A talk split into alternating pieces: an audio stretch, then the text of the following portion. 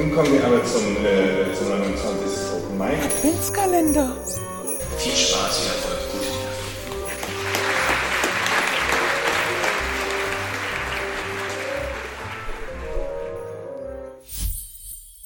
Vorstellen darf ich Laura Anton, geboren 1999 in Freiburg. Sie studiert Sprachkunst in Wien an der Universität für angewandte Kunst und ebenso Kultur- und Sozialanthropologie. Laura Anton hat einen Ort erschaffen, der mir tatsächlich seit der Lektüre nicht aus dem Kopf geht, obwohl ich ihn doch schon kannte oder zu kennen meinte. Dieser Ort, Holzhausen, liegt in Baden-Württemberg. In Thüringen liegt er, in Brandenburg und auch in Oberösterreich gibt es einen Ort, der so heißt. Holzhausen liegt in meiner Jugend, er liegt in eurer, er liegt in der Gegenwart.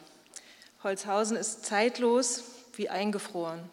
Und was in Holzhausen passiert, ist erschütternd, ist alltäglich. Von Holzhausen erzählen heißt Künstlichkeit, heißt ebenso Wirklichkeit heißt Schnappschüsse erstellen, heißt hinsehen und wegsehen. Heißt lyrisch rhythmisieren, heißt kühl beobachten.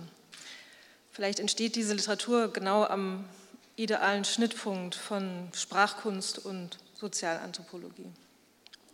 Zum Glück jedenfalls liegt Holzhausen auch hier, in Berlin-Neukölln, im Heimathafen heute. Ich bin bei diesem Text besonders auf den Vortrag gespannt, weil ich gar nicht weiß, ob er mich zum Weinen oder zum Lachen bringen wird.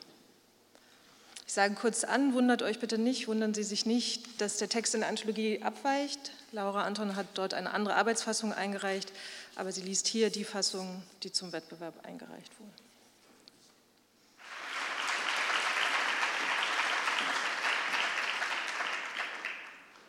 Ich möchte vorher noch eine Content Notification aussprechen. In diesem Text werden häusliche Gewalt und übergriffiges Verhalten thematisiert, aber nicht explizit geschildert. Holzhausen. Spieli. Der Spieli ist matschig und voller Gangs, die leise ticken und Kippenstummel sammeln, um sich damit ihre Sportzigaretten zu bauen. Von Silvester liegen noch karminrot aufgeplatzte Raketenkörper im Schnee. Es riecht nach 1. Januar und der Spieli ist leer bis auf ein paar breitbeinig auf den Bänken katernde. Einer bringt übrig gebliebene Böller und sie streiten sich darum, wer den Pyrocracker anzündet. Sie bewerfen sich mit Knallerbsen und jagen Briefkästen in die Luft. Die Gangs gehen alleine heim. Zu Hause lächelt die Mutter über die Zündelei und wärmt die Reste auf. Ferien. Heckenbiotop Neufeld. Die Hut zwischen Tennisplatz und Schulhof erschlossen, die Bänke zugeteilt. Jemand erlebt Zärtlichkeit, jemand gräbt die Nase in die Kiefermulde eines anderen Körpers, jemand erlebt auf einem Ikea-Sofa unter der Dartscheibe, wie die Zeit in einem Partykeller gerinnt, jemand sagt nicht, was sich richtig anfühlt. Im Sommer machen sie Feuer auf dem Gartengrundstück beim Acker seiner Mutter, und saufen unterm großen Wagen, bis sich die Sterne in Schlieren über ihre Netzhäute ziehen und sie nacheinander zwischen die Kartoffelpflanzen kotzen. Sie reden über große Pläne, wo sie sich bewerben werden, wann sie wohin gehen können und über die Bose-Box halt Deutschrap über die sanften Ackerhügel. Nemesis, President, Audio 88. Sie legen Scheite nach, die von ganz unten im Stapel, an denen die Asseln kleben und die sich im Feuer einkringeln und verschrumpeln, eine große Spinne, deren Beine eine kurze Stichflamme auflodern lassen und Würmer, die zu blubbern beginnen. Die Nacht wird feucht und die Box hat keinen Akku mehr. Die Gespräche versickern angenehm unangestrengt und Holzhausen liegt in der letzten Schlafphase.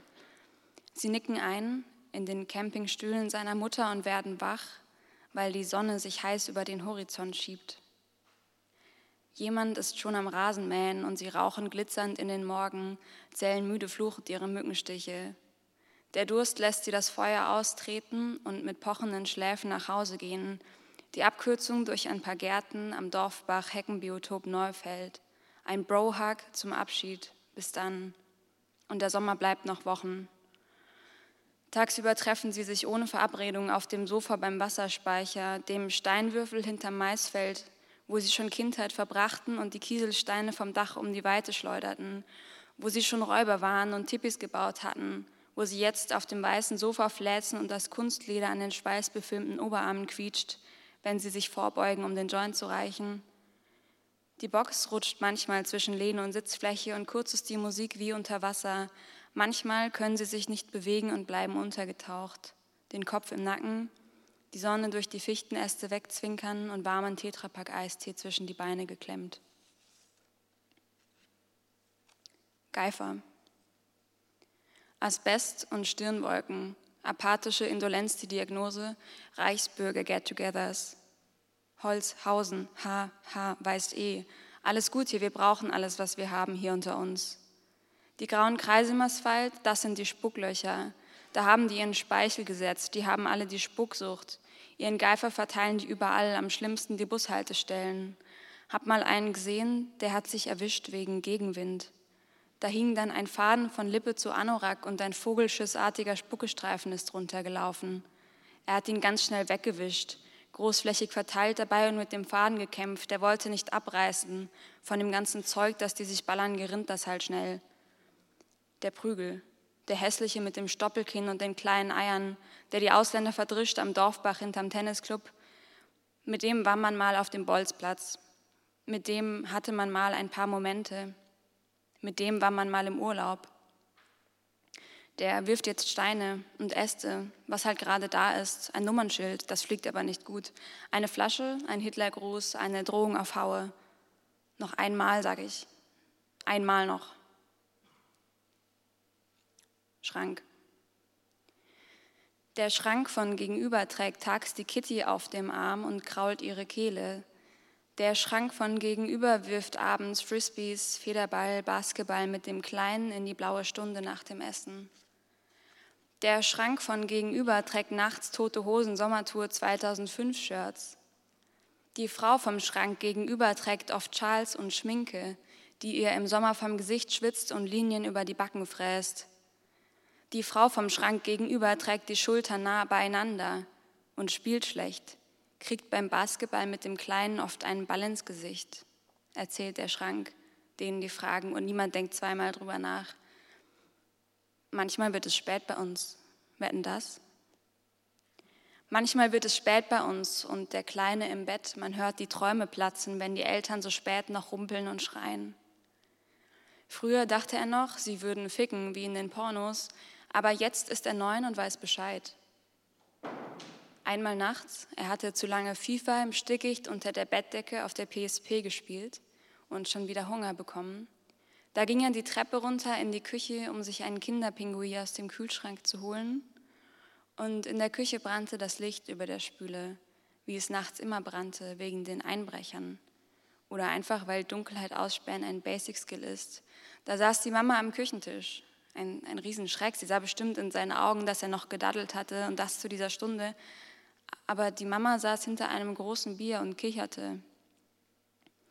Er überlegte schnell rückwärts hoch die Stufen zu schleichen, doch dann sah er, wie die Mama nicht kicherte, sondern traurig war und bebte. Da begegneten sich schon ihre Augen und er lernte wegzusehen. Zum Muttertag musste er im Deutschunterricht ein Elfchen auf einer Papiertulpe schreiben. Mama ist klug, kocht immer gut heimlich spucken ins Vateressen. Dankbarkeit.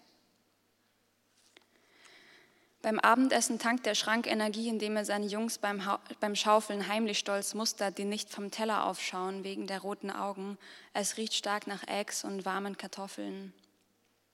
Die Kinder spielen auf ihren Zimmern oder in der Spüle, in der Waschmaschine mit dem Geschirr von Oma, die ist ja tot. Die Cousinen mit den Kinderbuggies streunen durch die Straßen und besuchen abwechselnd die übrigen Omas. Drinnen bohrt sich dem Papa eine Playmobil-Lanze in den Fuß, er schreit auf und es pocht beim Steuernmachen am Küchentisch. Die Mama hat die Pferdeleine umgespannt bekommen. Der Kleine spielt Hubschrauber. Er lässt die Lippen schlackern und rast von übergebeugt durchs Haus, schlittert übers neue Parkett. Neulich da hat es so geregnet. Es hat einen Graben hinter das Carport gewaschen und jetzt hat er eine Stufe gebaut. Es erschüttert das ganze Auto beim Übersetzen, die Kinder kieksen immer und er beschwert sich. Er beschwert sich mit vollem Mund über den Kuchen, zu trocken. Er beschwert sich beim Reinkommen, zu kalt. Er beschwert sich über die Kids, zu wach. Er entleert sich und wischt ihr sorgsam den Samen vom Bauch. Nebenan.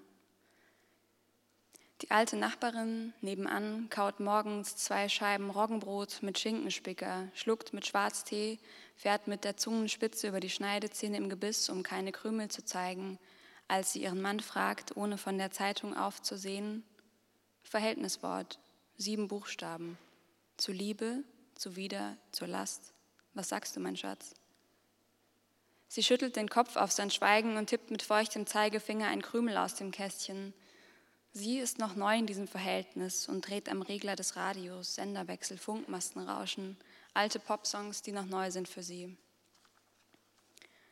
Nach dem Frühstück die Blumenkästen wässern, die toten Margaritenköpfe abzwicken, frische Erde um die schwarzäugige Susanne festdrücken, sich mit den erdigen Fingern vorsichtig den Nasenflügel kratzen. Die tägliche Runde, um nach dem Rechten zu schauen, an den Holzzäunen zu stromern und Lavendel aus fremden Gärten zu zwacken, ein Pläuschen zu führen. April, April, der macht, was er will. Die Eisheiligen, die Störche auf dem Kirchdach sind geschlüpft. Es gibt heute eine Live-Übertragung im Rathaus. Sie haben die Kamera säubern müssen vom Blutregen neulich. Jetzt gibt es wieder Nachwuchs.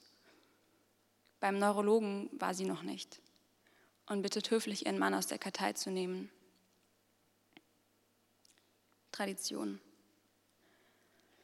Vorm Bürgerbüro wird der Maibaum gestemmt. 20 Männer in feuerbehemmten Hiefen und hinter der Absperrung werden Bilder geschossen. Grillpartys, Fleischwänden, betrunkene Eltern, Gartenstuhllöcher im Rasen von, vom Kippeln auf den Hinterbeinen. Der Kugelgrill wird angeheizt und der Smoker. Er wedelt mit zusammengekniffenen Augen Luft mit der Kehrschaufel vom Handfeger und es lodert. Manche machen Ah und pusten die aufgestobene Asche vom Baguettekorb. Der Grillmeister hat schlechte Laune, aber er ist Fachmann und schwitzt gerne für die Gäste beim Würstchenwenden. Es landen ein paar Sprüche, die immer landen. Wir sind die Ersten, die anfangen mit Grillen und die Letzten, die aufhören. Das nächste Mal grillen wir griechisch, ohne Kohle.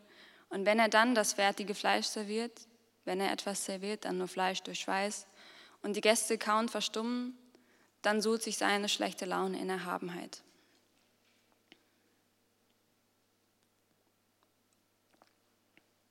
Doktor. Schon seit die Kleine denken kann, gibt es den grünen Gartenzaun, an dem sie hochwächst, der einen Holzlattenschatten in ihre Schritte wirft, wenn sie nachmittags, nach der Schule, nach dem Kinderturnen nach Hause geht. Es gibt einen Waagerechtstreifen, an dem entlang sie ihre Finger rattern lässt. Es gibt den einen oder anderen Splitter, den sie sich aus der Haut saugen musste. Oft nehmen sie Pakete entgegen, wenn der Doktor nicht da ist. Und dann bringt die Mutter dem Doktor die Pakete, wenn er wieder da ist. Sie dachte, der Doktor wäre Kinderarzt, wie alle Kinderärzte Doktoren sind. Doch der Doktor ist ein Titel und er hat zu tun mit den Kleinstlebewesen, wie er ihr erzählte, als sie ihn fragte. Mit Kindern also, fragte sie. Mit Mikroben, sagte der Doktor. Magst du mal schauen? Und der Doktor hat einen Schreibtisch im Wohnbereich und dort steht das Mikroskop wie eine saufende Metallgiraffe. Er schiebt Glasplättchen unter das Objektiv und sie darf scharf stellen. Er hilft ihr, das unnütze Auge zuzuhalten und sie erkennt gar nichts Spannendes, außer ein paar Ringe und Punkte und ihre Wimpern, die ins Okular zwinkern. Sie darf auch ihren Finger unter das Objektiv halten und der sieht aus wie ein abgesägter Baum. Jahresringe, sagt der Doktor und berührt ihren Nacken. Er hat kalte Arzthände. Deshalb wundert sie sich nicht, das ist bekannt vom Brustkorb abhorchen und impfen. Der Doktor hinterlässt dort im Nacken ein Muttermal. Der Doktor steht oft an der Tür, wenn sie am Zaun vorbeigeht und sie bringt Dinge mit, die sie unter Mikroskop anschauen will. Blätter, eine Libellenleiche, ein bisschen spitzer Dreck, eine Vogelfeder. Sie dreht am Grobbetrieb, Grobtrieb und er hält sie fest. Das gehört dazu, damit sie nicht wackelt. Holzhausen. Wir haben gelernt, je kleiner man denkt, desto größer die Wohnung. Wir sind uns sicher, die kleinen Scheißer, die durch die Straßen flacken, aus denen wird mal was. Hier haben die Alten die Macht, die Rentner, die Harzer, die hängen, die Sweater, die hängen sich gegenseitig als Bild an die Wand und am Türrahmen alle Postkarten von Heike und Uwe aus Malle, die Familienwagen, Firmenwagen, Familienfirmenwagen, die Illustrierten, die Klappstühle, die Vogelbäder, die Auffahrten, die gelbe Tanke neben der Ortseinfahrt, das Alprazolam, Marlboro Gold, Holzlack, Autosticker. Ein Kaff auf dem Weg zur Kleinstadt, ein Shithole mit gepflasterter Auffahrt, ein Bobbycar neben jeder Tür, ein Trecker, ein paar Süchtige, ein paar Vapen, ein paar nur ein paar Mal die Woche, ein paar Schränke, ein paar Faschos, ein paar mit Verlassensangst, ein paar, die es nötig haben und ein paar, die es haben, ein paar, die rumhängen, ein paar, die schuften für Geld, ein paar, die schuften aus Liebe.